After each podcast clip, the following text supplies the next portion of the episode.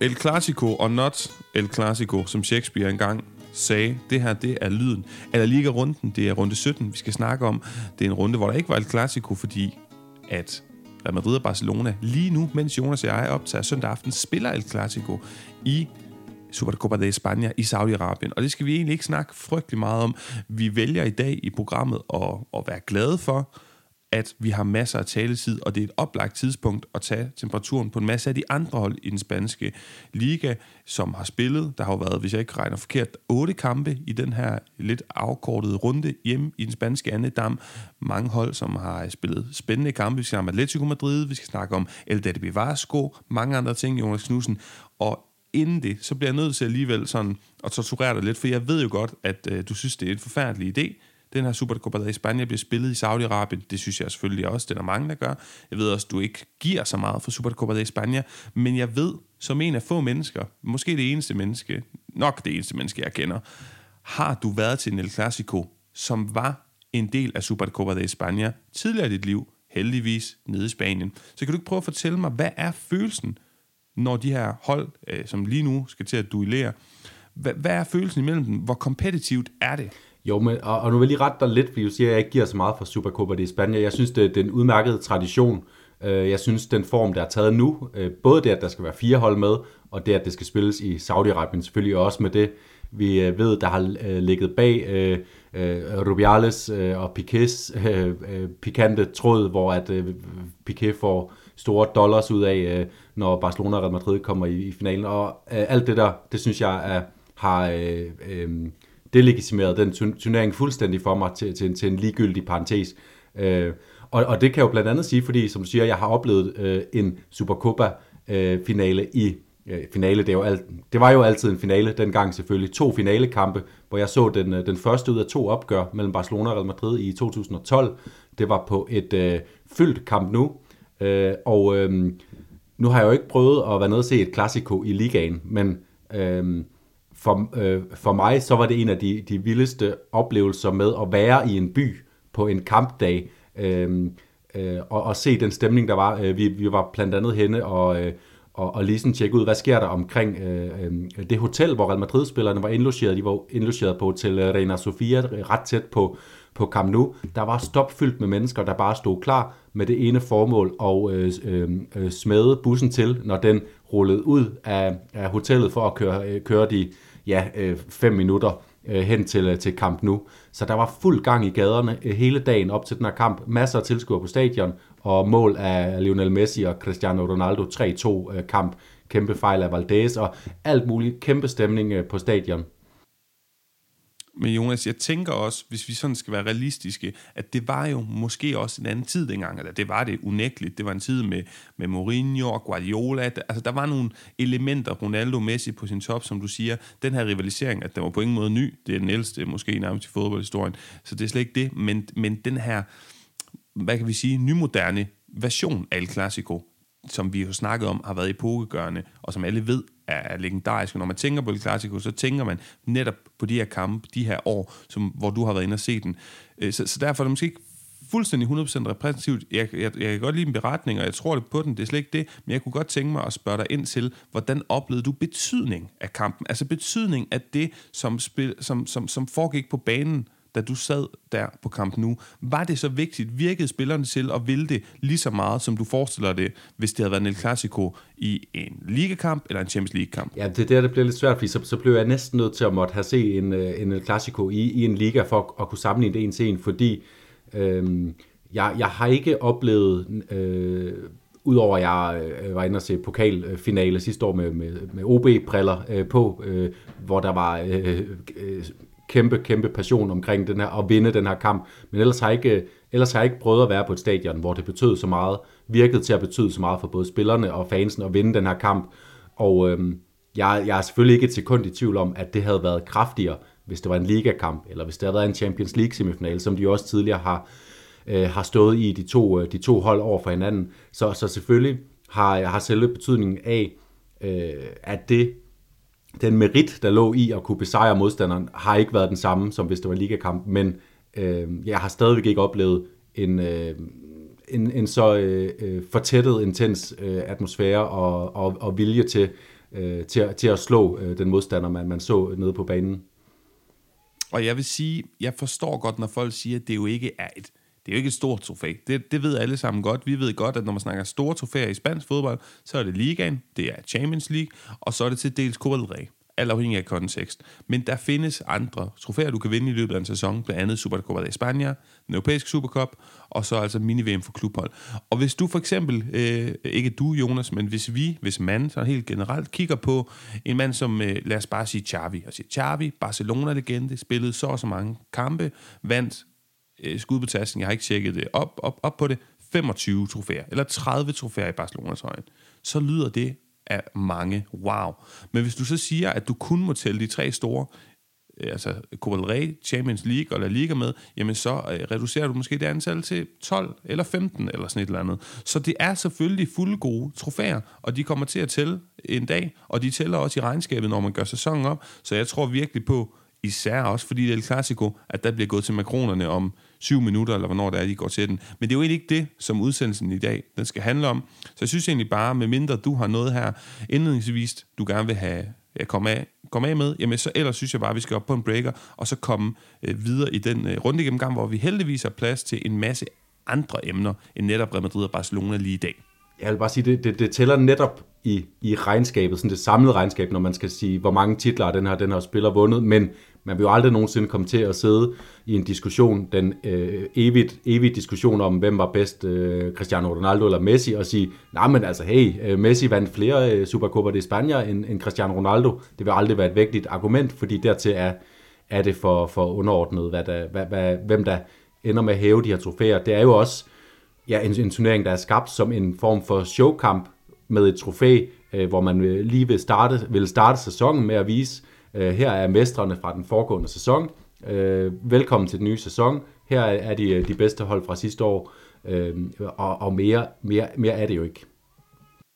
Nej, fuldstændig enig. Og vi kan alle sammen blive enige om, at det hele tiden har været meningen, at man har forsøgt at få den her Clasico Supercopa finale, siden at man rykkede turneringen til Saudi-Arabien. Vi kan også alle sammen blive enige om, at det havde været meget smukkere, hvis den havde ligget i en vilkårlig spansk by, men sådan er det nu ikke.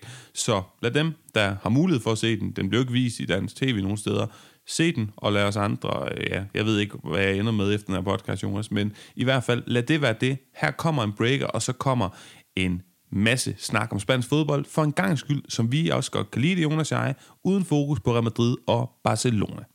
Un partido que quedará para la historia de los aficionados del Atlético de Madrid y que nos llena de orgullo como club una vez más estar entre los ocho mejores de, Jonas, runde 17, den startede med, at jeg blev fristet af djævlen, men så så jeg lyset i sidste ende, glippede sæsonens kamp fra Italien, og så, som jeg andre med, fra den silende i Galicien med galicisk gin i glasset, fordi fredag aften, der spillede selv til Vigo og Villarreal 1-1, Jetta Moreno og Jorge Playa, som øh, var målscorer og mere om Sechens flotte, men momentane spil lidt senere. Lørdag, der fik Valladolid lidt mod Rayo. De små mænd fra Vallecas, de scorede og vandt 1-0 på udebane mod Valladolid. Easy var målscorer, og Valladolids krise, den fortsætter. De har tabt de seneste fire La Liga-kamp, efter vi roste dem igen. Det er bare virkelig skidt timing. Eller også god timing, vi nåede at rose dem, inden de begyndte at tabe rigtig meget. Girona Sevilla 2-1 til oprykkerne fra Katalonien. Sevilla, Jonas, de har 15 point efter 17 runder. Sidste sæson samtidig, der hed den 37. Det er altså helt vanvittigt. Og ud af 30 mulige point, de har kunne hente i La Liga under Sampaoli, hvor mange point tror du så egentlig, de har hentet, Jonas? Øh, fem. 10. Ah, okay, trods alt. men, men stadig absolut ikke særlig imponerende. Girona, de tabte de seneste Øh, Øh, de tabte senest i La Liga, undskyld, 20. oktober, og øh, siden da det hedder den 3 sejre, 4 uafgjorte, altså 0 lederlag. Meget imponerende. Osasuna Mallorca 1-0 til Osasuna på Aymar, mål af Aymar, som vi elsker, både af navn og fordi han er en dygtig fodboldspiller, der er sat til, der har skabt sig den her nye lokale held med det her legendariske navn, som sagt. Og trods nederlag, så skal vi også fokusere lidt senere på programmet på Aguirres øbruger fra Mallorca, for de gør det ellers rigtig fint for tiden. La Real Athletic Club Derby Vasco 3-1 til Real Sociedad. Vores hovedkamp i dagens udsendelse naturligvis, og så skal vi også lige nå at have to andre kampe med fra søndag. Getafe Espanyol 2-1 til katalanske gæster fra Espanyol. Det var først Roselu og Enes Unal, der scorede hver deres vidundermål, inden Angel Herrera igen scorede for Espanyol, ind i en god stime. Og til sidst Almeria Atletico 1-1 pointtab for Simeones tropper. Ikke godt for dem. Mere om det senere. Mandag aften, Cardis Elche. Men Jonas, allerførst, så har vi jo den her vante lille, lille indslag, vi bringer i samarbejde med Pondit. Og hvis ikke jeg husker forkert, så er det dig i dag, der har fundet tre spillere med, og mig, der skal ja, under lup og se, om jeg kan præstere i den varme stol. Jeg bliver først lige nødt til ret. Jeg tror, du fik sagt, at Angel Herrera scorede for Espanyol. Det, det var Girona, han selvfølgelig øh, scorede for. Det ja, var selvfølgelig. Javi Du har Puado, der igen scorede for, for Espanyol. Også et fremragende mål i øvrigt i den kamp. Ja, det skal vi snakke mere om, den dribling der, og det der lille touch. Men ja. du har fuldstændig ret. Men det er også, det er også forvirrende, når jeg Herrera, han har været i stort set alle spanske klubber, ja, flyver Espanyol. rundt. Og man bliver overrasket over, hver gang man ser ham, fordi man vidste ikke, han spillede der lige nu. Men øh, du vil gerne have nogle pondit-spørgsmål, kan jeg næsten, øh, næsten fornemme. Jeg ved ikke, om jeg vil have dem. Hvis de er nemme at svare på, eller svære at svare på, men jeg er heldig og svarer rigtigt, så vil jeg gerne have dem. Jeg kan, jeg kan starte med en nem, øh, og en, der måske er ret frisk i rendringen også. Øhm, denne Atletico Madrid midtbanespiller blev af Xavi selv udlø, øh, udråbt til at være sin øh, afløser på det spanske landshold. Indtil videre er det blevet til 63 landskampe, og Atletico Madrid er stadig den eneste klub, han har repræsenteret. Er det genopstandelsens Jorge Det er det nemlig eller Koke i daglig tale? Og en mand, der har brug for genopstandelse også lidt efter i dag, hvor han blev øh, ja, nærmest, nærmest flået ud vel, øh, efter en, øh, en power indsats. Øhm, nå, næste. Nu bliver det lidt sværere. Øhm, denne Atalanta-legende, du har noget med Serie A i den her weekend, blev i 2009 anerkendt af den italienske sportspresse med titlen Premio Nazionale Carriera Esemplare, som tildeles spillere over 30 år, der udviser sportsånd og flot spil. I 2011 blev han så idømt 3,5 års karantæne fra fodbold og senere arresteret for sin rolle i en større matchfixing-skandale. Og hvorfor stiller jeg et spørgsmål om en Atalanta midtbanespiller? Det er fordi, han havde en lille smuttur øh, ud af italiensk fodbold. Det var nemlig, da han i 2005-2006 spillede øh, 24 kampe for Mallorca.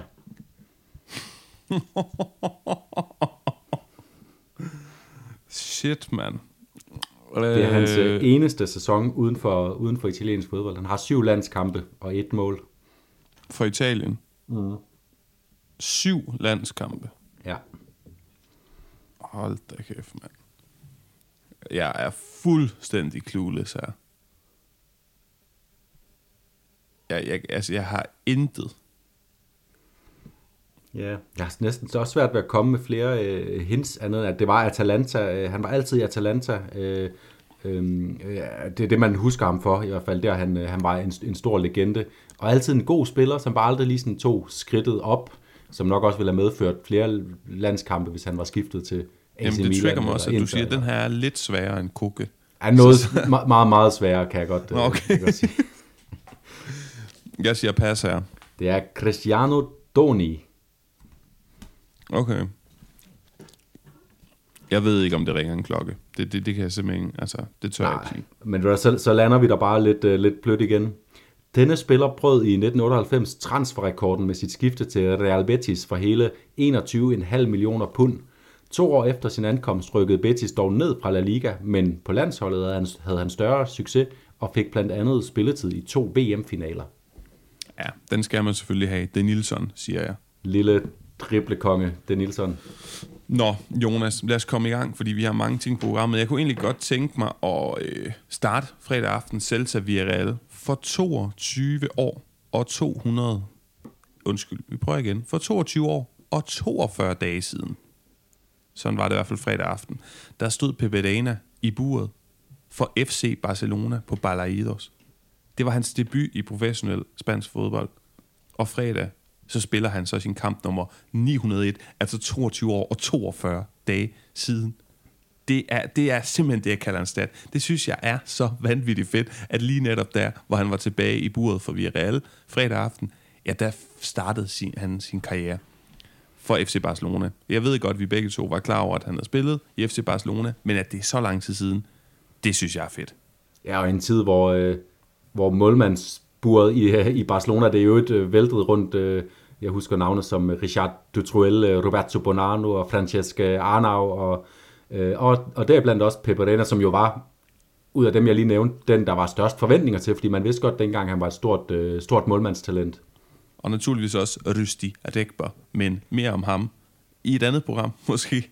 Vi skal snakke om en anden mand, han hedder Kike Setien. Jeg synes, hans mandskab, de fortsætter med en, en, en spillestil, der er gennemtænkt, det er fantasifuldt, det er flot opspil. Det var så ikke så lang tid, som det bør. Den kan vi tage bagefter, Jonas.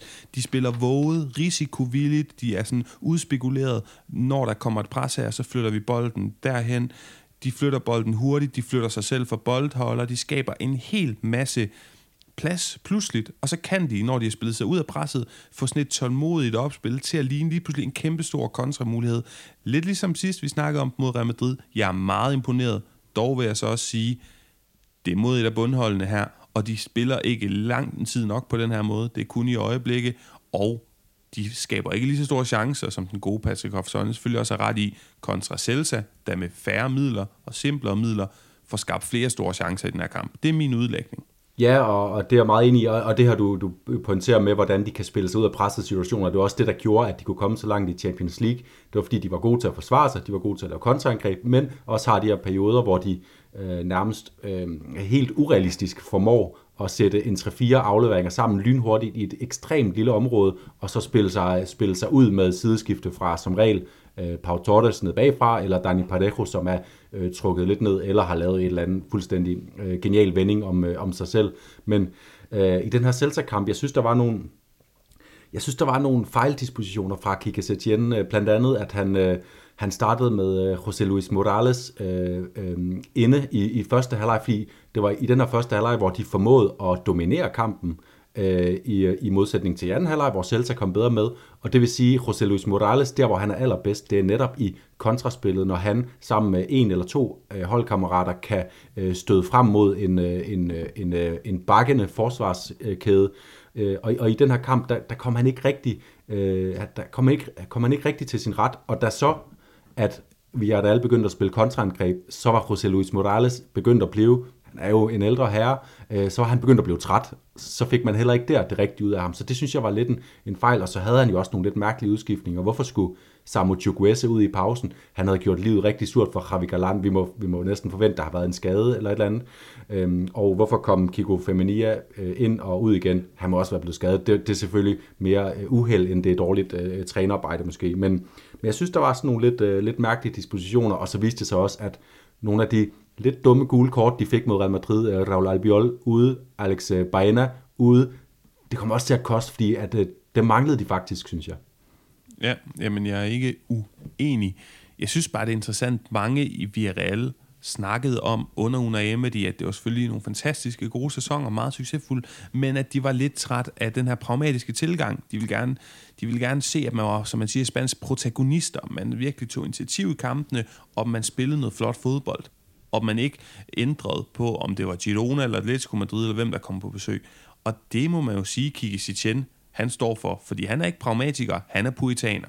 Og det synes jeg bare, indtil videre, ligesom vi står her 2023, synes jeg, det ser lovende ud. Men så igen, slår et resultat. Øh, jeg kunne godt lige tænke mig, inden vi lukker den her kamp ned, så et sindssygt, det er jo så vores, vores celta øh, hvad hedder det, Anders Grønborg Greve, som, som jeg så tweet, øh, det, her, det er, synes jeg, er helt vanvittigt også, en, en helt anden stat.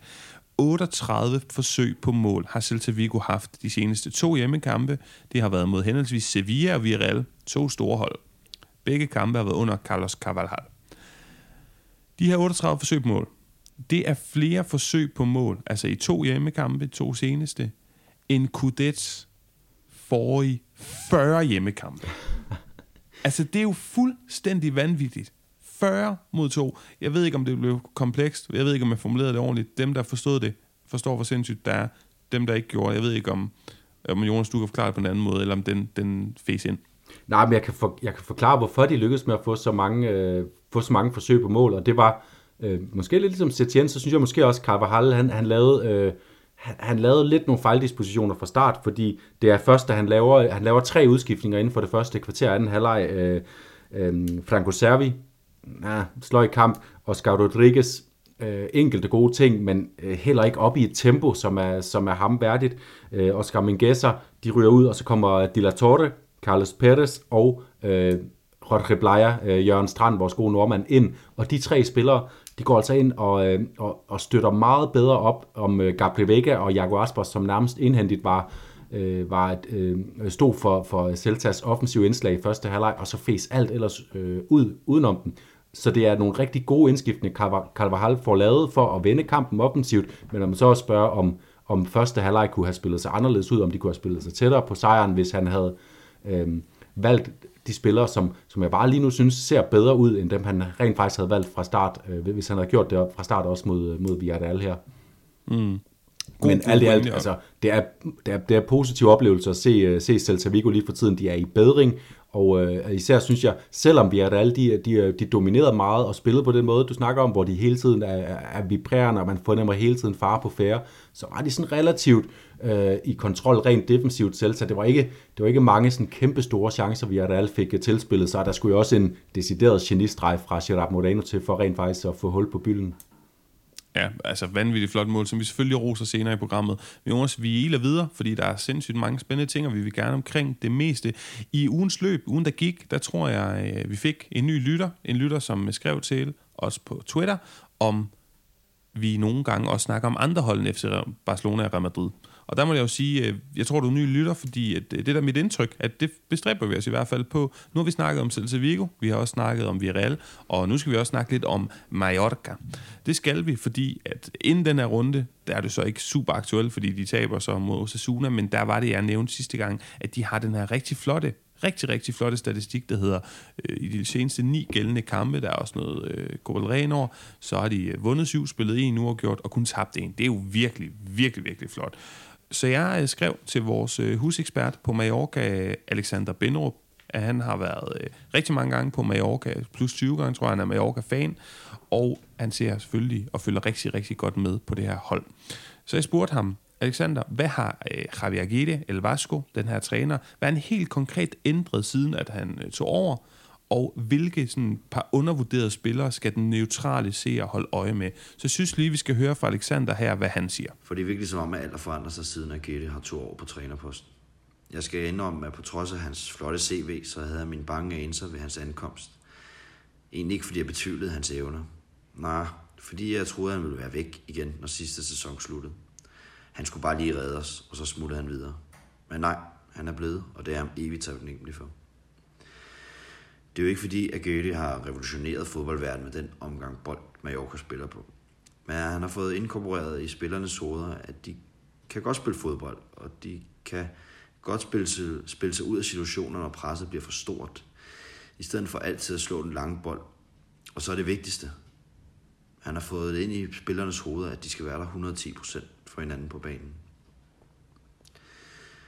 Og det gør, at Agites kompakte defensiv kan fungere – Mallorca har kun lukket 16 mål ind i den sæson. Og det skyldes den kompakthed, der er kommet på holdet. Ikke kun i forsvaret, men også på midtbanen og i angrebet. Mallorca er blevet utrolig dygtige til, når de mister bolden, og hvis holdet ikke er klar til det hurtige genpres, at komme hurtigt ned og stå i organisationen. Mallorca forsvarer sig med fem mands forsvar. Et femmands forsvar, der bliver til tre, når Mallorca er på bolden. Noget, der kan lade sig gøre og ikke mindst fungere, fordi holdet har to meget løbestærke wingbacks i primært Maffeo og Raum Costa. Fysikken og psyken er alt afgørende for det, fordi der bliver løbet rigtig mange meter uden bold. Både når Mallorca har bolden, men især også når det er, at Mallorca ikke har bolden. Jeg ved, at det også var noget af det, der var fokus på i sommer, da holdet træner op til den kommende sæson. Spillerne skulle i bedre form, og det synes jeg også kan ses i den her sæson. Som nævnt, så koster Maffeo på baksene alt afgørende i denne spilstil, og det kan bestemt ses, at de har lagt sig på på formen. Til trods for, at Maffeo altid har været en arbejdsom bak med masser af power. Der, hvor Mallorca derimod forbedrer sig mest, det er offensivt. Fordi for første gang i mange år, så tør Mallorca at spille fodbold og spille i de små rum. Mallorca vil gerne ud over kanterne. Her bruges ofte de to baks til at få bolden frem. Enten er de kommet i løb, i bagrummet bag modstanderens bak, eller også bruges de til at danne et overtal, så der spilles to mod en ude på siden. Kaptajn Rejo, han er uundværlig. Den ro og det overblik, han besidder, er med til at skabe det Mallorca-hold, der fungerer så godt rent defensivt.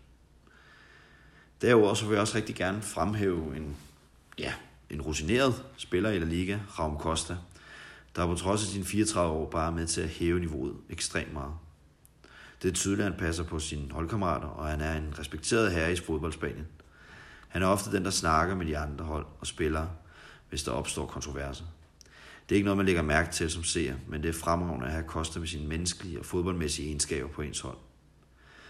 På trods af nederlaget i går, og en nedrykningsstregen ikke er særlig langt væk, rent pointmæssigt, så er håbet om tom 10 intakt. Jonas, svært at være uenig med Alexander. Fedt at have en husekspert på Mallorca. Jeg kunne godt tænke mig at supplere nogle af de ting, som, øh, som Alexander siger. For der er jo ikke nogen tvivl om, at Agete virkelig er lykkes med at forløse det her hold, ændre det, forbedre det siden den her ankomst i slut marts 2022. Og jeg kiggede på det her navn, som vi jo også øh, snakkede om, dengang han kom til Mallorca. En stor skikkelse i spansk fodbold. Men lad os lige få det opsummeret igen. Altså, udover hvor godt han gør det med et, vil jeg sige, tvivlsomt Mallorca, potentiale, hvad hedder det, mandskab. Altså, spillermaterialet er ikke sådan bare fantastisk på alle positioner. Udover det, han gør lige nu. Så senest, han var i job i Spanien, der var han tæt på at redde en håbløs situation i Legales i 1920-sæsonen. Det er den her, hvor i sidste spillerunde, Real Madrid har vundet ligaen, Jovic har hånden på bolden, alle kan se det i den sidste lockdown-kamp, og den ender 2-2. Hvis at der var blevet dømt straffespark der, og de havde scoret, så havde han holdt dem op. Det havde været næsten et mirakel. Og udover det, jamen, så reddede han Espanyol i 12-13 sæsonen. Da han tog over, der lå de nummer 20 i den sæson, og han reddede også dem.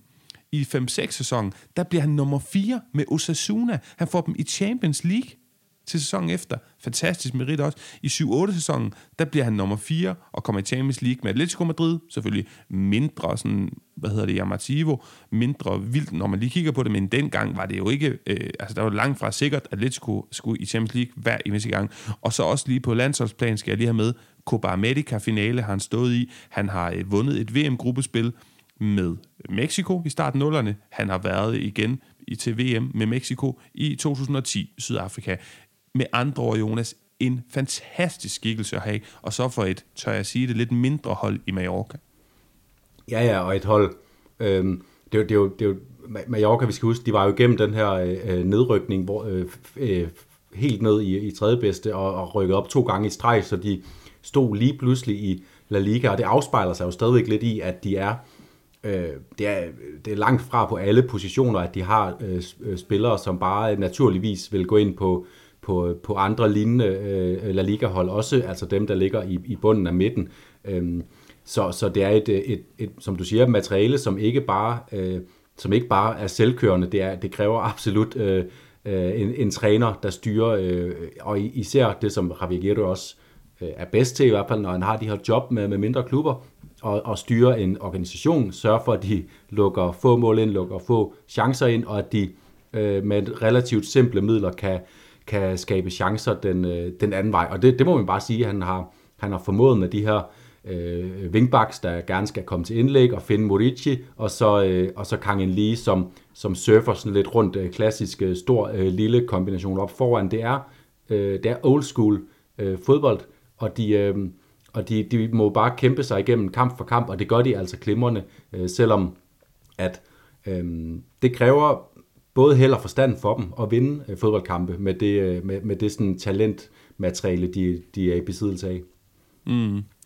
Jonas, øhm, i ugens løb, der fik vi også, øh, apropos tak for de input, som vi jo også bad om i slutningen af sidste episode, og som jo så er kommet, fik også et input, der hed, apropos det, vi skal videre til nu, nemlig El Dadi Bivasco, det her Basker derby, som vi skal snakke om nu, Real Sociedad lidt Klub, så er egentlig spurgt, hvad er de største derby i spansk fodbold? Og øh, for det første kan jeg jo sige, lille kuriosum, at El Clasico øh, i lang tid hed El Derby i Spanien men øh, det giver jo ikke rigtig mening. Det hed det dengang. Altså, jeg vil klart sige, at de fedeste er det sevianske derby mellem Betis og Sevilla, og det baskiske derby. Der er ikke nogen, der kommer i nærheden af de to derbys i øh, spansk fodbold, fordi at det er to, to så store klubber, som også er relativt forskellige, og som så ligger så tæt på hinanden. Og duellerer lidt om at repræsentere de samme ting, har øh, alle fire hold, Betis, Sevilla, Real Sociedad, Athletic Klub, fantastiske fans, fantastiske hymner, fantastiske hold og historier og traditioner. Ja, så, så det, er sådan, det er mit bud. Hvis der skulle klemme sig ind på tredjepladsen, altså jeg har været meget til det madrilenske derby mellem Real Madrid og Atletico. Det er selvfølgelig godt, der er ingen tvivl om det, men, men jeg synes bare, at de her to er i en særklasse for sig. Hvad jamen, synes du? Øh, jamen, jeg vil nok klemme øh, også et madrilensk derby, øh, uh, suburb derby mellem uh, Leganés og Getafe ind på den her tredje plads, fordi det bare er uh, vintage med to uh, små stadion, to lokale lokale communities ude i udkanten af Madrid. Ej, det, det er selvfølgelig ikke rigtigt, men, men det er også et sjovt, et sjovt derby, fordi det netop er sådan... Øhm, det, det er et kremt derby, øh, må man sige. Men ellers, altså jeg synes godt, man kan nævne øh, det galisiske derby mellem øh, øh, Celta Vigo og øh, Deportivo de La Coruña, men det er jo selvfølgelig et, der er noget langt væk fra vores bevidsthed, fordi lige nu der ligger øh, Deportivo, så vidt jeg er orienteret stadigvæk, og bakser med øh, Celtas B-hold nede i den, øh, i den tredje bedste række, og det er jo, det er jo dybt ydmygende for dem. Øh, men ellers er enig, det er, Øh, Atletico Madrid, Real Madrid er et kæmpe, kæmpe opgør, og også et opgør, der sådan øh, sætter nogle forskelle op, i hvert fald sådan på overfladen øh, i, øh, i Madrid som by, hvor at, øh, Atletico Madrid er rigtig talstærkt repræsenteret i, øh, i den madrilenske befolkning, og også øh, mere øh, procentvist repræsenteret, end de er, når man selvfølgelig kommer uden for Madrid, hvor der er langt færre Atletico Madrid-fans og langt flere Real Madrid-fans. Øhm, så det har, også, det har også virkelig både en kant i, at det er to gode hold, og det er, er, er, er to modsætninger, der mødes med et, øh, med et, et ja, et, et stærkt, et, et stærke holdninger til hinanden som, som klubber i hvert fald. det var en pæn måde at sige det på, men du har fuldstændig ret. Så er der selvfølgelig også Derby der Studias, Rijon mod Oviedo. Den kan også godt, der kan også godt slå gnister. Men ja, det var bare lige øh, nu for at imødekomme det, som, som blev spurgt ind til. Det vi jo virkelig skal snakke om nu, Jonas, det er det Derby Vasco. Den blev spillet i weekenden, og Real Sociedad vandt. Fantastisk kamp. Den skal vi snakke om nu. Det bliver tit sagt, at det her det er en speciel kamp, fordi det her baskiske folk, det er et særligt folk.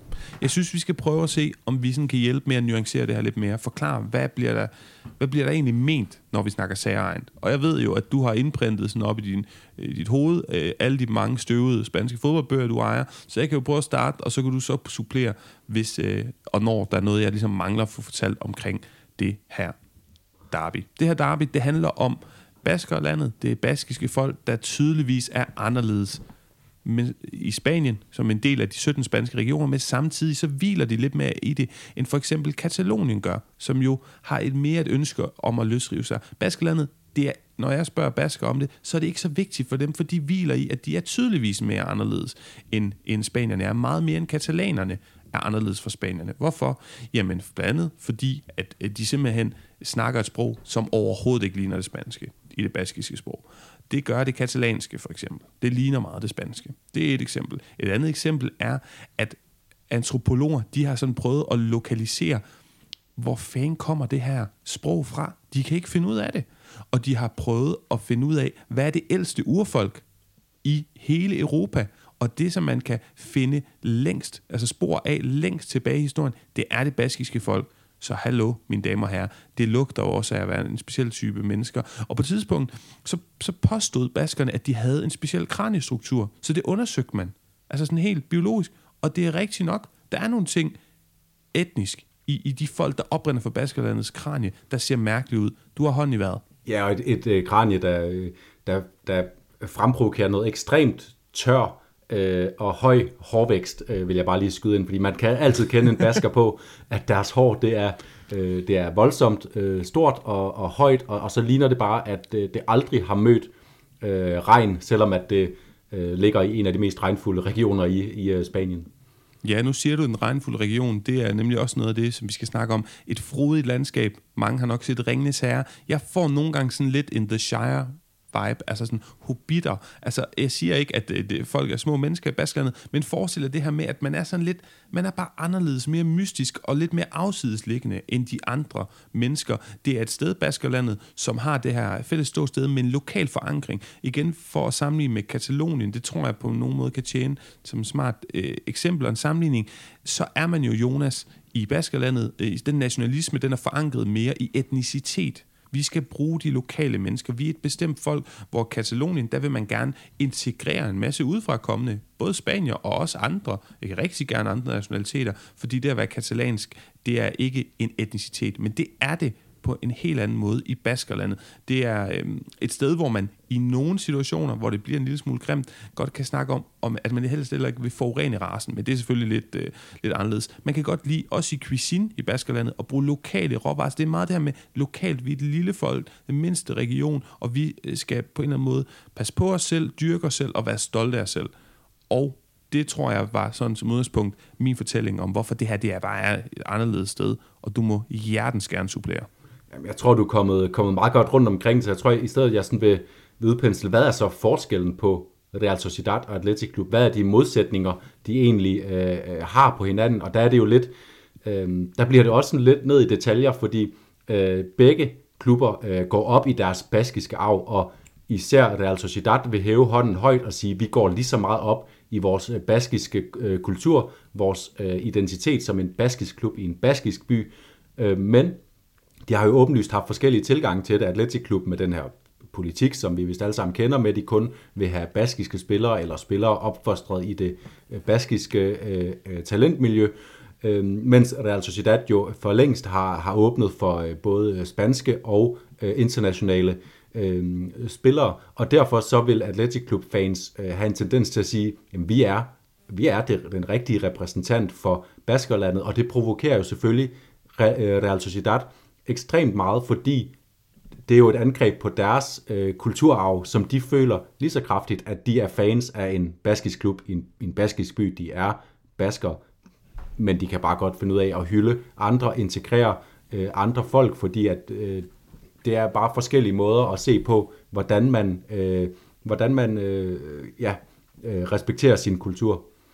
Og som med så mange andre ting her i livet, så er det aldrig sort på hvidt, fordi Real, hvor Atletic Klub er sådan mere tro den her baskiske nationalisme, så er det faktisk politisk set, historisk set, Real Sociedad, der har de mest ekstremistiske, højorienterede baskiske hvad hedder sådan noget, forbindelser, men de lægger lidt mere låg på dem, og fordi de netop også har en mere åben spillerpolitik, og der ikke bliver snakket så meget om det i de her år, jamen så er det ikke noget, ja, som, som mange folk ved. Men Jonas, apropos nu snakker jeg om lokal cuisine, og det her med, at du altså, øh, det er meget vigtigt at bruge en baskisk aubergine eller et løg, når du laver mad i Baskelandet, og øh, ikke importere udefra, fordi vi kan selv, vi er selvforsynende af et nøgleord i for at forstå Baskelandet.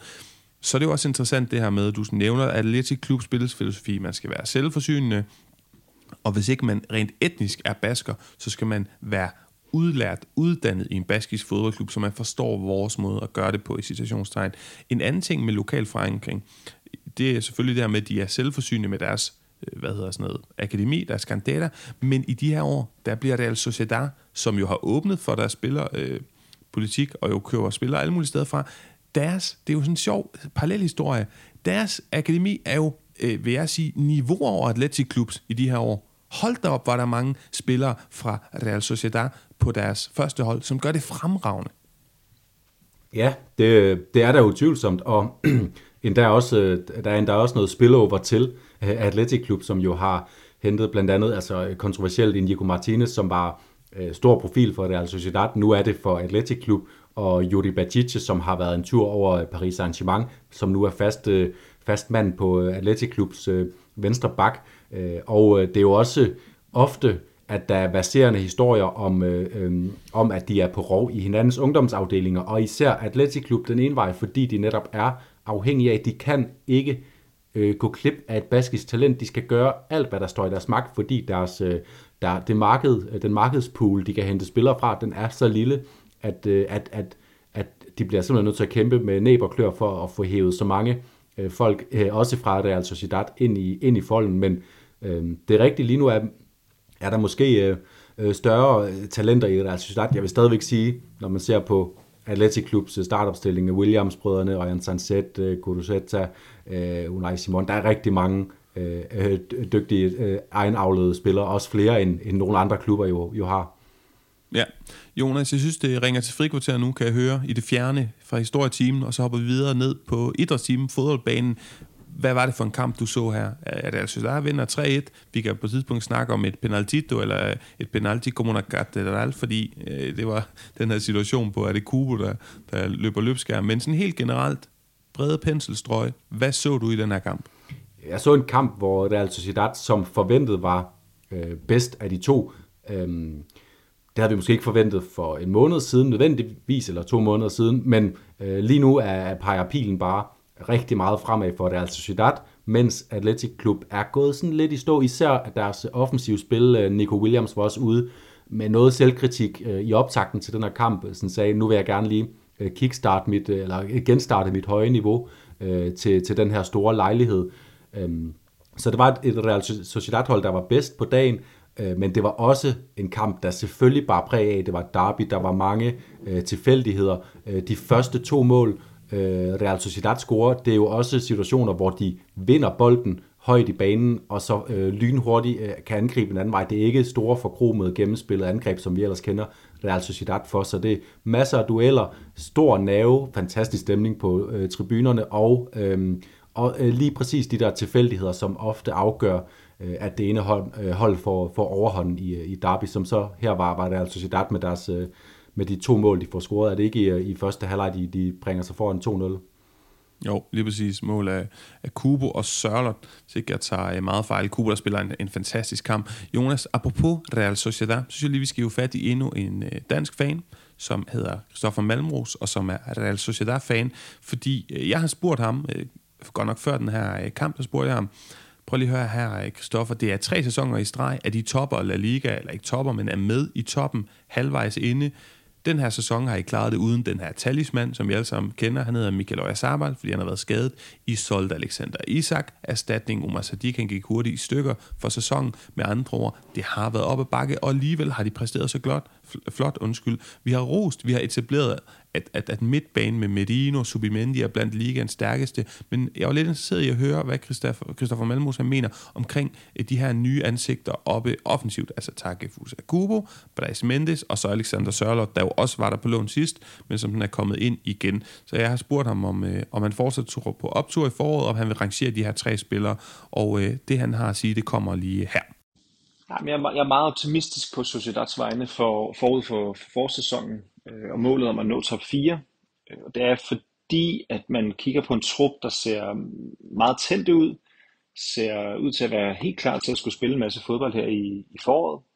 Det er en trup, som defensivt står rigtig godt, offensivt kommer frem til mange chancer, øh, og det er, det er en fornøjelse at se dem spille lige pt. Så må man heller ikke undervurdere øh, betydningen af, at Oyarzabal er kommet tilbage ind omkring truppen.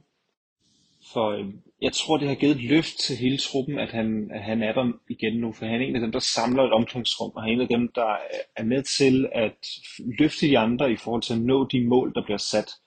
Øhm, så derfor er han rigtig, rigtig vigtig inden de her kampe, der kommer i foråret. Fordi det er kampprogrammet, som jeg ser, der skal være den eneste øh, forhindring for, at man når top 4. Øhm, fordi kampprogrammet er sværere i foråret, end det man havde i efteråret. Du mangler et dobbeltopgør med Real Madrid, øh, med Bilbao, og de andre resterende tophold i La Liga, dem har du alle sammen på udebane. Så kampprogrammet kan være det, der sørger for, at kvaliteten fra, fra efteråret ikke kommer til at være samme høje niveau her i, her i foråret. Man har dog så også haft tid til at få implementeret de her spillere, man fik til i, i sommer, endnu bedre i truppen. Res Mendes for eksempel, som jo er en af de vigtigste spillere, øh, og som er ret højt rangeret, tror jeg, for, for Imanol. Øhm, han bidrager med en helt anden dynamik på den her midtbane, end man tidligere har haft. Øh, og han er super vigtig i forhold til de mål, han scorer, og de assist, han, øh, han, han også øh, bidrager med. Samtidig er en øh, Sørlot, som jo egentlig godt kendte truppen inden, han har været på lejeophold før. Han er blevet mere integreret. Øh, han er blevet øh, mere forstående over for, hvordan han skal bruges, tror jeg. Øh, han er blevet bedre til det med at søge ned i banen og deltage i, i opspillet, men, men samtidig sikre sig, at han er inde i boksen, når angrebene de så skal afsluttes. Det samme kan du så sige om Takubo, som, øh, som også er kommet ind øh, og har bidraget med noget kvalitet og noget, noget mere bredde i truppen. Jeg tror, han, vil, øh, han får rigtig meget ud af, at nogle af de skadede spillere, som Momocho øh, og Sabal også for den sags skyld, øh, at de kommer ind og bliver en del af den her offensiv, øh, så man ikke skal drive så meget rovdrift på, øh, på Kubo. Øhm, det tror jeg vil gøre ham godt, øhm, så han kan blive endnu mere farlig i, i offensiven, øh, end, han, end han har været indtil videre. Men der er ingen tvivl om, at Paris Mendes er den, der er de nye øh, spillere, som, som helt klart er arrangeret højst, både af trænerstaben, men også af, men også af fansene. Øh, og så Sørlot, som har overrasket positivt, øh, må, må tage til takke med en anden plads her. Der er den vigtigste af dem. Jonas, for, først og fremmest tak til Christoffer, også tak til før, da vi hørte fra Alexander Binderup omkring øh, Mallorca. Jeg kunne godt tænke mig at spørge dig, Jonas, hvad for dig at se som sådan, øh, neutral, nøgtern øh, La Liga-ekspert og betragter, hvad er vigtigst for dig at se, hvis du er Real Sociedad? Er det at vinde Copa del Rey? Er det at vinde Europa League, som du også deltager i? Eller er det at komme så godt med i La Liga, at du har sikret den her Champions League-plads? Fordi vi ved jo godt alle sammen, at, at de i øh, hvad hedder det, i Real Sociedad nok hvis i Champions League, fordi det vil give den her mere globale anerkendelse, og du vil få ekstremt mange penge ud af det, kunne holde på nogle profiler. Men jeg ved også, at du er romantiker, og du kan godt lide titler. Ja, det kan jeg, men jeg synes faktisk lige præcis øh, i det her tilfælde nu, der hvor Real Sociedad er nået til med det her øh, hold, de har, øhm, så, så bliver det nødt til at, at prioritere at komme så højt op i La Liga som muligt, komme i øvrigt også så tæt på FC Barcelona og Real Madrid som muligt. Se om de kan hente nogle point øh, øh, på dem, øh, måske oven i købet her i løbet af foråret, øh, fordi hvis de, hvis de kan ende som nummer tre, øh, måske ikke nødvendigvis ånde, ånde de to store i nakken, fordi de er jo, de er jo som bekendt stukket, stukket lidt af i toppen, men, men bare øh, ligge deroppe i slipstrømmen, så tror jeg, det kan øge deres chancer for os at holde, øh, holde lidt mere sammen på det her hold. Måske kunne sige til Subimendi, ved du hvad du, vi, det, vi ved godt, at øh, vi ikke øh, måske har dig hele din karriere, men øh, skulle vi ikke se, om vi lige kunne vinde et mesterskab næste sæson? Altså, jeg siger ikke, at øh, Real Sociedad øh, partout, øh, hvis de beholder øh, den her øh, trup, de har nu, kommer til at kæmpe med mesterskabet, men hvorfor ikke? Altså, de har øh, gjort det tidligere for øh, 18, 18 år siden med øh, Nihat og Kovacevic og hvad ved jeg. Øhm, og øh, vi har set Sevilla øh, hænge på længe, selvom Barcelona og Real Madrid har været gode. Vi har set Atletico vinde mesterskaber. Jeg synes, det, er, det peger øh, det peger så stabilt lige nu, det her øh, Real Sociedad-hold med det fundament, de har bag til med de fantastiske spillere, de har, og netop også det, det her med, at, at de, kan, de kan score de afgørende mål, selvom at det er øh, al respekt for Sørlot, selvom det er Sørlot, der er manden, der skal gøre det. De har så meget kvalitet. Øh, kan de øh, komme i Champions League, få lidt penge, øh, holde på nogle spillere, måske købe en eller to øh, ekstra garderinger, eller måske øh, lige frem direkte til startopstillingen, øh, så kan det virkelig, så kan de virkelig øh, nå langt. Så, så, så det må være prioriteten for, for mig at se, hvis man er Real Sociedad. Mm, god, øh, god pointe. Jonas, jeg synes øh, næsten, vi skal lukke den her, det her Basker Derby ned. En, en sidste pointe for mig, det er, at jeg så endnu en statistik. Manuel Alguacil, der er Sociedad's fantastisk dygtige træner. Han har vundet fire og spillet to uafgjort af sine øh, seks hjemmekampe i El Derby Vasco, altså det her baskiske derby. Han er den første træner i historien, som altså med andre ord ikke har tabt sine, nogen af sine seks første derbys på hjemmebane som træner. Meget flot, siger alt om, hvor dygtig han er. Og jeg så en statistik på expected points sådan en tabel, La Liga, expected points, Real Sociedad skal være nummer to, og meget tæt på FC Barcelona i den statistik. Så jeg er fuldstændig enig med dig i, sats på ligaen. Det kunne virkelig være spændende, men hvorfor ikke også en af de andre ting, når nu de er i gang? Man kan sige, at de vandt Copan for, er det ved at være to år siden, eller et? Øhm, så, øh, nej, det må ja. være to år siden, i 21. Så, øh, så ja, det, øh, det, det er interessant måske at komme lidt længere i Europa, så vi kan få lov at prale af, hvor dygtigt et hold vi har gående herhjemme i den spanske stald. En sidste pointe på El Dadibivasco, Jonas, inden vi hopper videre. Jamen det var jo, nu sagde jeg sådan lidt det der med, at det var nogle lidt tilfældige mål, der blev scoret, men øh, det var tilfældigheder, selvom det var tilfældigheder, der ledte op til dem, så var det øh, fænomenale detaljer øh, på alle sammen, altså øh, Take Kubus lille tunnel på Vivian, øh, Sørlots nedtagning og sådan, øh, hans øh, øh hans øh, klog, klogskab til at tæmme bolden det rigtige sted hen, vente til det rigtige øjeblik med afslutningen, høj, høj kvalitet, og Jan Sanset, øh, øh, som bare er, virkelig er så afklaret i sit spil, og Michael Sabal altså man var ikke i tvivl om, at det ville blive en overlegen demonstration i, hvordan man sparker et straffespark, selvom han har været ude længe, og det var bare, det, det ser så let ud, når han sparker straffespark ind, og man må for guds skyld ikke tro, at man selv kan, kan gå ud på træningsbanen og gøre det samme, uden, øh, uden at øve sig 1000 timer. Mm. Vi trækker på smilebåndet, Jonas. Jeg håber, du nød det, mens det varede, fordi nu skal vi videre. Vi skal til Almeria og snakke om Atletico Madrid. Og jeg overvejer sådan lidt, om vi skal lave sådan en fast segment, der hedder altså en eller anden form for sorg, eller, eller sådan en terapigruppe, eller bare sådan, altså, jeg ved det ikke, fordi Atletico Madrid, de gør mig, de giver mig grå hår på panden, eller i hovedet, også lidt i skægget. Jeg forstår dem ikke, og jeg synes, det er virkelig svært at skulle forklare. Jeg synes, det er svært at forholde sig til. Jeg synes, det er svært at blive klog på, hvor det er hold det står henne. Så jeg håber egentlig, du, til en start, at du bare kan hjælpe mig lidt. Værsgo, held og lykke. ja, det er bare svært at forklare, fordi øhm, i, i den her kamp mod Madrid, de kommer jo egentlig fint fra start, og jeg synes, øhm, jeg kan jo godt lide Angel Correa, det har jeg jo altid sagt, og jeg synes, når han, når han får chancen kontinuerligt, så bidrager han med, med de mål, han skal. Og det gør han jo også her, og han er også farlig øh, flere gange i løbet af den her kamp, men det har Atletico Madrid-hold lige nu, de har ikke øh, selvtilliden, de har ikke øh, sikkerheden i deres, øh, deres relationer, i deres øh, tilgang til øh, spillet med bolden, til deres måde at øh, angribe modstanderen på, øhm, øh, til at de, øh, at de kan overbevise igennem længere perioder, og lynhurtigt så får Almeria med deres øh, dygtige midtbanespiller, Luca Robertone, spiller en, en stor kamp øh, i dag. Adrian øh, Embarba og øh, Gonzalo Melero ligger hele tiden og forstyrrer øh, styrer Atletico Madrid spiller både i presset og med bolden.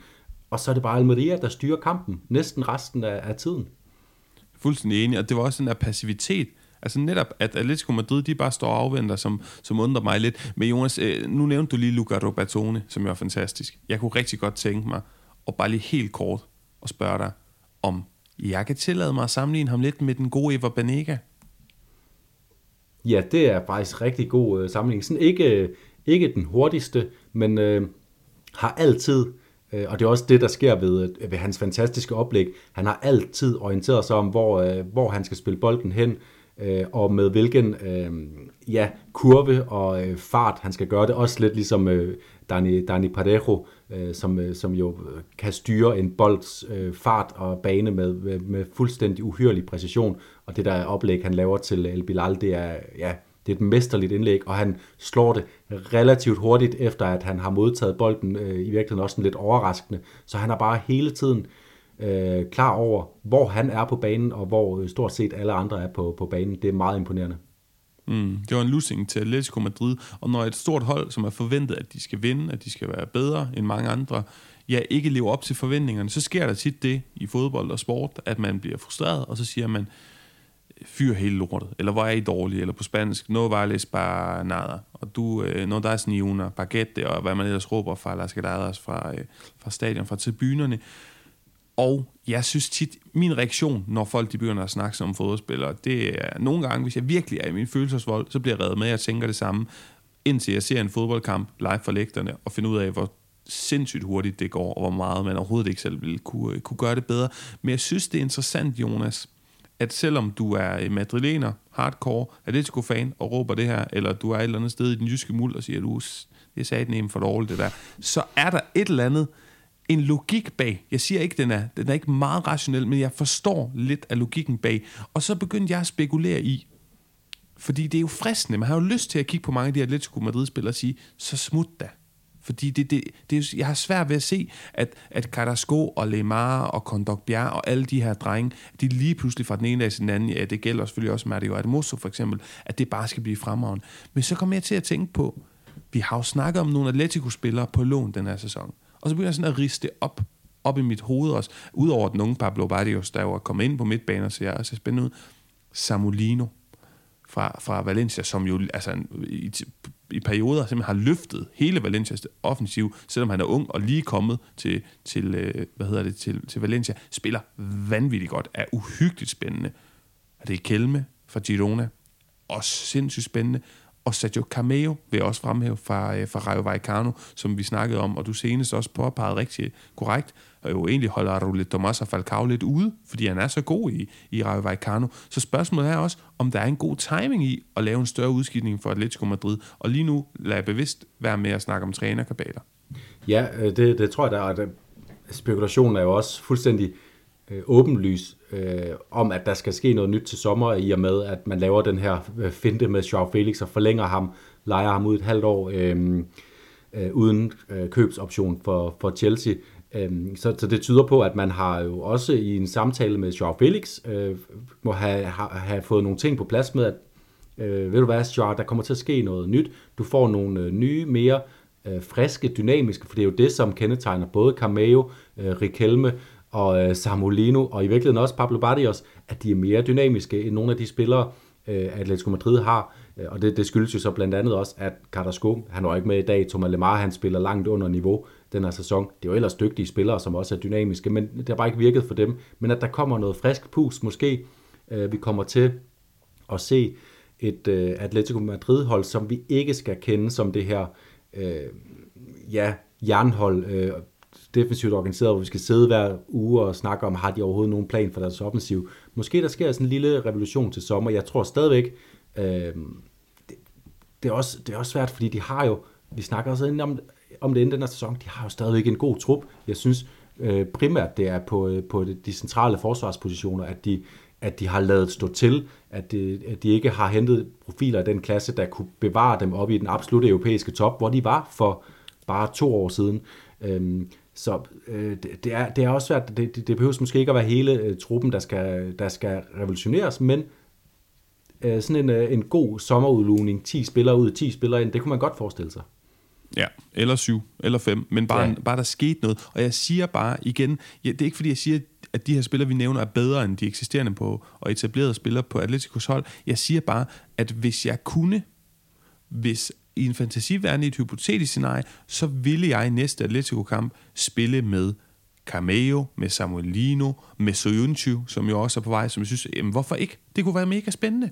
Det kunne være helt vildt spændende, og vi trænger til fornyelse. Vi vil gerne se det. Riquelme, som er så voldsomt spændende, tit når jeg ser Girona, så er det øh, faktisk lidt uhyggeligt, hvor spændende og god han er, og så videre og så videre. Men i hvert fald, det var, det var ligesom det, jeg havde at byde ind med med Atletico Madrid. Jeg ved ikke, om du har mere, jo, eller om... Øh... Jeg tror bare, nu, nu kommer... Øh, hvis jeg lige prøver at sidde og tænke, hvad jeg vil tænke som, som lytter lige nu, det var, hvad, øh, hvad, synes, hvad, hvad synes vi, Paolo og, og, og undertegnet her, at, øh, at Simeone vil kunne bidrage med i den her proces, og det må jeg bare sige, det, det, er, øh, det er lidt svært skyldigt, men umiddelbart, det er en helt nemme analyse, det er jo, det er ikke ham, øh, der, der er den optimale til det, fordi der er jo også noget med, at måske er nogle af de her store navne, der ikke præsterer, måske er de også ved at være kørt øh, sure i det her med Simeone. Vi har snakket om det før, også på tidspunkter, hvor han så har genrejst det igen, men øh, det virker simpelthen så, øh, det virker så dødt. Altså, der, der er ikke nogen vildskab øh, i Atletico Madrid-holdet, og når vildskaben dør, så dør Cholo. Jamen, jeg, jeg er slet ikke uenig. Jeg kommer til at sidde og tænke på, at nogle gange at kræver det også tålmodighed. Andre gange, så gør det ikke. Napoli, de solgte et halvt hold, og alle eksperter sagde i sommer, at øh, jamen, det, det var fuldstændig åndssvagt. Nu er de fuldstændig overhovedet ikke kompetitive længere, og lige nu, så smadrer de sig af. Så nogle gange ved man ikke, og nogle gange kan det gå hurtigt, man regner med. Men jeg kommer til at tænke på Arsenal. Arsenal, som har været et, et, øh, et, et middelmådigt hold de sidste mange, mange år, og så får de en ny træner, Arteta, og det virker ikke rigtig til at fungere, og der er ikke rigtig nogen stjerner på holdet, og dem, der er, Lacazette og Aubameyang og Özil og sådan noget, de ryger. Det, det, det, altså, de smutter, det, det går ikke særlig godt. Og lige pludselig, så står de lige nu og buller og brager fremad i Premier League med en masse jeg har lyst til at sige B-holdsspillere, eller frasorterede spillere, som Martin Ødegaard, Thomas Partey og så videre, fordi der har været tålmodighed, tro på projektet og sådan nogle ting. Og det er jo klart, hvis du skifter Alvaro Morata ud med Sergio Cameo, så går du et niveau ned, sådan lige umiddelbart i forhold til, at Morata er en, øh, en angriber, som starter inden for det spanske landshold. Det er Cameo ikke for at give et eksempel. Det samme gælder, hvis du øh, bytter Lemar for, øh, for Tomalino, eller hvad hedder han, Samolino. Jamen, Samolino er helt ny, ikke etableret. Tomalino Lemar er verdensmester. Men det kan være, at du vinder på den lange bane om to eller tre år. Og det kan også være, at den træner, du får ind, skal du have tålmodighed med. Og det er ikke noget, der ligger i, i, i Atleticos DNA, fordi vi skal bare huske før, at de havde tålmodighed med, med Simeone, og han var i sædet i over 10 år, så fyrede man træner øh, med, en, med en rimelig hastig frekvens. Ja, øh, og, og det, det er bare et spørgsmål, og det, og det ved vi jo ikke, fordi Simeone har tegnet Atletico Madrid så kraftigt, så vi ved ikke, altså vi har, vi har reelt set ingen indsigt i, hvad der, hvad der foregår i Atletico Madrid-ledelsens øh, øh, øh, tanker, fordi at det har bare kørt øh, ud af et spor, de, øh, ja, siden Simeone kom ind, og det har været nemt at, øh, for dem bare at sige, jamen, vi fortsætter, fordi at han har den popularitet, han har, han har lavet de resultater, han har, så, så det er, altså øh, ofte spekulerer vi jo over ting, men det er ganske ofte er det mere øh, øh, velunderbygget spekulation, end når vi sidder og spekulerer på, hvad Atletico Madrid-ledelsen, den sportslige ledelse, har af tanker om, hvad Atletico Madrid er nu 2023-2024 sæsonen skal være. Så det bliver uanset hvad et vildt spændende øh, 2023 øh, år for Atletico Madrid-fans, øh, hvis ikke resten af den her sæson nede på banen, så i hvert fald øh, øh, i forhold til, hvad der sker i omkring øh, øh klubben. Mm. Der er jo også øh, rygter med salg i kulissen med Jonas. Nu har vi snakket rigtig meget om rigtig mange ting, der ikke var Real Madrid og FC Barcelona, og nu skal vi på en breaker, fordi jeg har også øh, mange flere ting på hjertet. Jeg er sikker på, at du også har i de koringer, som vi kommer med nu, hvor vi skal have delt et par ja, anerkendte, vigtige, meget, meget attraktive awards ud fra Lyden af La Liga. De kommer på den anden side af den her breaker. Jonas, vanen tro, så peger vi at starte med at kåre øh, rundens Detajerso, og jeg tror ikke, jeg synes, der er tvivl her. Selvom vi har fået nogle flotte mål fra Jetta Moreno, Chukwese, han lavede sådan en sombrero, og så smadrede Jetta Moreno den i mål, Roselu scorede den mål nærmest fra midten. Men det er vel en tyrker, der går med den, fordi han fyrede en torpedo op i hjørnet. Er det ikke det? Ja, det er i hvert fald et, et rigtig godt bud. Jeg har altså også, jeg er altså også rigtig vild med, med Gerard Morenos mål, øh, som du også øh, selvfølgelig har nævnt. Og så er jeg også rigtig vild med Takekubus øh, lille tunnel. Det er altså sjældent, at man bare lige prikker bolden rent igennem en, øh, en, en midtstoppers øh, ben. Øh, en midtstopper, som er den sidste skanse inden målet, inden man står alene med målmanden. Det er, øh, det er ek, ekstremt øh, øh, øh, fed detalje af, af Takekubo, men det der skud fra National, fra den vinkel, han laver det, med det knæk, altså usædvanligt, normalt hvis man scorer fra den position der, så vil det være med, med den der indadskro, hvor man er uden for målmandens rækkevidde. Her er det bare øh, ren, øh, rendyrket kraft, og så bare et lille knæk udenom, øh, udenom øhm, øh, øh, målmandens, handske, så, så det, kan jeg, det kan jeg altså godt gå med til. Ja, altså jeg vil sige, og godt du fornævnte de andre her, jeg vil sige, jeg synes, det var voldsomt. Altså det var faktisk en lille smule, altså det, det var nærmest sådan på, på grænsen det bekymrende, altså hvor at hvis nu han ikke havde scoret, så kunne jeg godt have fundet på at sådan stille spørgsmålstegn ved, er du okay en Unal? Det virkede som om, at, at du ved, det blev meget resolut, som der var nogle aggressioner, der skulle ud, eller et eller andet.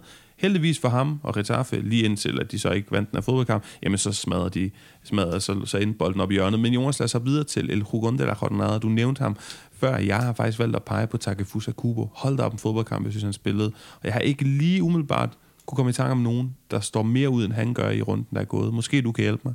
Ja, jeg synes faktisk, jeg har set, set rigtig mange gode præstationer på sådan meget forskellige måder. Øh, øh, Tony Villa, som er den her, synes jeg, rigtig sjove historie. Han har været sådan lidt ind og ud af holdet i Real Valladolid, og lige pludselig har han egentlig taget nærmest et skridt op, fordi Girona lige nu spiller bedre, og han er øh, begyndt at få en afgørende rolle, score mål mod, mod, mod Sevilla her, og hele tiden pågående med sine driblinger, i øvrigt i en fremragende kamp af Girona. Moy Gomes, han dominerede det her Mallorca-hold fuldstændig. Det var lidt sjovt, sjovt med den kamp, at de fik ligesom udlignet hinanden, fordi både Mallorca og Osasuna vil gerne øh, øh, lægge indlæg, øh, men de er også begge to gode til at forsvare mod indlæg, og så blev forskellen, at, øh, at øh, Osasuna har lige lidt højere kvalitet på spillerne, og især Moy Gomez, som er blevet rigtig spændende efter han er kommet ind, og ligge på midten og bare suge boldene til sig. Øhm, så det, det var også en præstation, jeg lagde mærke til. Jeg har også noteret mig selvfølgelig Take Kubo, og så som sådan sekundant kandidat fra øh, El Derby Vasco, øh, Michael Merino, som jeg også synes spiller en, øh, en, en fremragende kamp, men også med det mål, jeg, jeg får, får nævnt som, som bud på, på Detajasso, så kunne det godt være, at man skulle have, have Take Kubo på, på koringssedlen den her gang.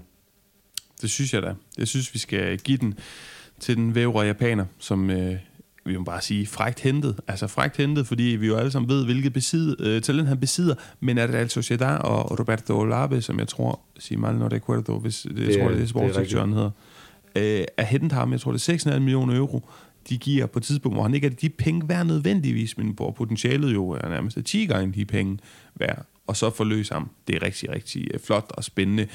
Jonas, lad os gå videre til den positive og negative historie for ugen, der er gået. Vi har valgt øh, hver især øh, Drente, den negative historie. Den, øh, den vil jeg give til Xavi Hernandez, som jeg kan sige til lytterne, det kan de ikke bruge til noget lige nu. Jeg kan sige til dig lige nu, fører Barcelona 2-0 i Supercopa-finalen, El Clasico mod, øh, mod Real Madrid, og det er Xavi helt sikkert rigtig glad for. Han er også glad for at være i Saudi-Arabien lige nu, hvor de spiller den her Supercopa-finale. Han siger, prøv at høre, selvfølgelig har Saudi-Arabien nogle ting, de skal forbedre, men det har vi jo også hjemme i Spanien. Og Katars VM-værtskab, jamen det blev jo også meget kritiseret, og vi fik jo alle sammen at se, at det var en god slutrunde, og der var ikke de store grunde til at kritisere det, når først vi var dernede. Og det så jeg en spansk journalist, meget anerkendt, Albert Ortega. Han er journalist hos El Confidencial. Jeg så ham uh, tweete det her citat, og så sige, nu skal du høre her, Xavi Hernandez. Saudi-Arabien, de henrettede forleden 81 mennesker på en dag. En kvinde, hun fik 34 års fængsel for at tweete kritik mod regimet. Ateisme og homoseksualitet er en forbrydelse, og jeg kunne nævne øh, rigtig mange andre grunde til, at øh, øh, Saudi-Arabien ikke bare har lidt ting, de skal forbedre, ligesom også i Spanien. Så det er en ommer, Xavi Hernandez, men vi ved jo, at han har været på lønningssiden dernede, og det er bare uheldigt, at en ting er, jeg godt ved, jeg forventer ikke, at han distancerer sig fra, at det bliver holdt dernede, selvom det kunne være fedt, men i det mindste så ikke rose det. Det er jeg lidt ked af. Ja, og der, der er to muligheder, når man laver en, en relativisering, som den Xavi laver, øh, fordi der er ingen sammenligning mellem Saudi-Arabien som land og Spanien som land, og det er, det er jo respektløst over for øh, sit eget land og, og, og, og, og, og sige, som han gør. Der er to muligheder. Enten så man øh, har man et meget, meget, meget lav øh, intelligensniveau, er sat meget, meget dårligt ind i tingene, øh, eller også så har man nogle stærke personlige økonomiske interesser og påvirket fra en side, og da jeg, da jeg vælger at sige, at øh, når man har set øh, fuldt Xavis spillerkarriere, set øh, hvilken intelligens han har udvist på banen, ser at han har fået kæmpet sig vej til trænersædet i FC Barcelona i øvrigt, øh, gør det bedre og bedre, øh, så vælger jeg at sige, at det er det sidste, og derfor så, så sekunderer jeg bare din, øh, din drinte og siger, at det er øh, det, den der udtalelse, det er stadigvæk det, at Supercopa spilles i Saudi-Arabien. Øh, det er bad news for spansk fodbold. Så hvis det er din drinte, hvad er så din krøf? Jamen det er den her runde, vil jeg se. Jeg har set, jeg har faktisk, øh, jeg har ikke set alle kampe til fulde, men jeg har set noget af alle kampe den her weekend, og det har været fantastisk fodbold. Der har været, ja, øh, Retaffe Espanyol øh, startede godt, men øh, face noget ud i det. Kvaliteten var ikke sådan super, men ellers alle andre kampe har der været noget at, øh, at tage med. Der har været Almeria, der spillede fantastisk. Osasuna, der bare spiller så solidt, og samtidig også øh, øh, med kvalitet mod Mallorca. Rayo, der bliver ved Isi øh, Palazon, som er en kæmpe La Liga-profil øh, lige nu, tør jeg godt sige. Øh, Rayo, der bliver ved med at kæmpe imod alle odds øh, længere og længere op i tabellen. Øh, vi har Real mod Celta for rygende fredagsunderholdning. Der er så meget god fodbold i Spanien, også når vi har sendt øh, de der fire hold afsted til, øh, til Saudi-Arabien. Mm. Ja, jamen øh, så vil jeg gå med noget lidt nymodens pjats. Og det er lidt farligt territorium. Nu kan jeg mig ud i det. Min øh, sjove, positive historie, den går til Shakira og til Jetta Piqué, som jo har været et par. Og prøv her, Jonas, du ved det godt, men det med til lytterne, det her, det er det, alle snakker om i Spanien lige nu. Og alle i Latinamerika. For Shakira, de er jo gået fra hinanden, de her to. Shakira, hun har udgivet en sang med Bizarrap, øh, kendt øh, spansk øh, sproget rapper og sådan ting, og øh, der disser hun øh, Piqué og sviner ham til, fordi han er forladt hende for en yngre model. Hun siger øh, en, en meget yngre model i start 20'erne. Hun synger blandt andet den her sang, jeg er to 22-årige piger hver både, jeg kan godt lide det, fordi det også handler om, at Shakira er tæt på, jeg ved ikke, hvor gammel hun er, men jeg forestiller mig, at hun er dobbelt så gammel som, som Piquets nye kæreste deromkring så siger, øh, så siger hun også øh, til Piqué i den her sang, hun det ham i, du har øh, byttet et Rolex-ur med et Casio-ur. Og så sker der det her, som jeg synes er rigtig god lige af Piqué. Igen, øh, jeg kan ikke anbefale skilsmisser, jeg, står, jeg, jeg synes, øh, man skal have god dialog og sådan noget, men jeg kan ikke lade være med at synes, det her det er rimelig sjovt at følge med i på distancen. Kæmpe underholdsværdi. Så i mellemtiden, Gerard Piqué, den lige mand, han har jo startet den her det her Kings League, som er en form for øh, automat, hvad hedder det, amatørfodbold, som skal broadcastes som opposition til La Liga i spansk fodbold, øh, hvor der er øh, Casillas har et hold som præsident og sådan noget. Øh, niveauet er ikke noget hurra for, men det er sådan hele underholdningsbranchen øh, nede i Spanien, og det er streaming og sådan noget. Og da han sammen med nogle af de største streamere, Gerard Piqué, øh, er, er online, efter at uh, Shakira har udgivet den her sang, og den er blevet trending topic i hele Latinamerika og Spanien, hvor hun blandt andet synger det her med Rolex og Casio, så har han selvfølgelig indgået et partnerskab med Casio. Så han uddeler lige så mange Casio-ure ud, som man overhovedet har lyst til. Og det synes jeg er helt fantastisk. Og man må bare give Piqué, at det kan godt være, at han er... Øh, ja, det ved jeg ikke. At han er en kontroversiel skikkelse på mange punkter, men for Sasan, hvor er han også underholdende at følge med i det, mand. Så det er min lidt uvante, lidt mærkelig, lidt moderne krøjf. Ja, underholdende nok til, at jo både har en finger med i den i Drente-historien øh, i dag, og i, øh, i, i Cruyff-historien. Det, det er jo en, øh, ja, en mand, der blander sig i alt på, på godt og ondt, så øh, dejligt lige at få sådan lidt, øh, lidt, lidt sladder ind i, øh, i podcasten. Det tror jeg nærmest er, er første gang, vi er, vi er, vi er derude. Ja, lige præcis. Ja, men øh, så ja, søg på Shakiras nye sang, hvis I vil se det. Det er, det er underholdende. Nå, Jonas, vi skal til at slutte, øh, vi skal til at slutte øh, dagens program af med en forudsigelse frem mod kommende runde. Jeg har haft kig på Sevilla mod Cadiz, og jeg tror faktisk, Cadiz vinder. Jeg tror, gæsterne vinder. 1-0 til gæsterne, tror jeg, på, på mål af Choco Lozano. Køb ham til holdet.dk, og køb den sprællende målmand Redemias Ledesma. Så er du godt stillet, tror jeg. Jeg ved godt, det er satset, men nogle gange skal man prøve her i livet. Hvad har du kigget på? Ja, det er jo, øh, det er jo i hvert fald godt sat at sige, at Sevilla ikke scorer, fordi de er godt nok, øh, ja, fantasiforladte, langsomme for tiden. Jeg har kigget på, ja, jeg har, jeg har gået helt åbenlyst. Jeg, Elche, de har fire point. Det betyder selvfølgelig, de taber langt størstedelen af deres kampe. De tager imod øh, Elche, øh, de tager imod Osasuna, øh, og de spiller bare så solidt for tiden. Jeg kan ikke se, hvordan de skal kunne øh, tabe til LG. Jeg kan næsten heller ikke se, hvordan de kan undgå at vinde. Og, øh, og så vil jeg sige, øh, Aymar Odos øh, har været sådan lidt, øh, lidt ud af en af holdet på det sidste, men øh, i den her kamp mod Mallorca, der spillede han altså fremragende og scorede også øh, øh det afgørende mål øh, ind med ham. Han er, han er en spiller, der både kan, kan skabe ting og, og afgøre ting, en, øh, en, en forrygende spiller at følge.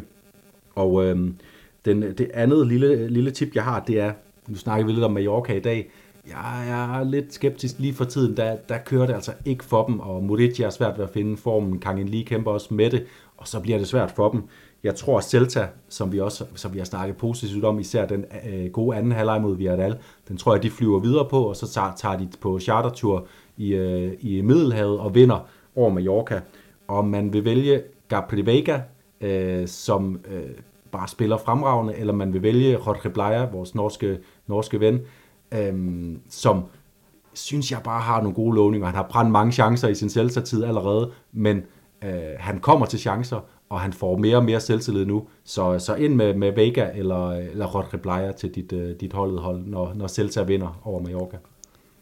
Fremragende. Jamen, så er der så været anbefalinger til managerspillet derinde, og så synes jeg, der var på den bemærkning, at vi skal, øh, skal sige tak for nu. Det var en øh, lang omgang, fordi vi elsker at snakke om alt muligt andet, der ikke handler om nødvendigvis Barcelona og Real Madrid, så det blev både til Mallorca og ja, Celta Vigo, Villarreal, ba, ba, Basker Derby og, og selvfølgelig også Atletico Madrid og en hel masse tanker om, hvor de står lige nu fra Jonas Knudsen og Paolo Augusto til John. Vi lyttes med, eller vi lyttes ved, hedder det, i næste uge. Tak fordi, at I lyttede med den her gang, og øh, send endelig spørgsmål, kommentar, hvad I har lyst til, i, øh, i vores retning på Twitter eller Facebook.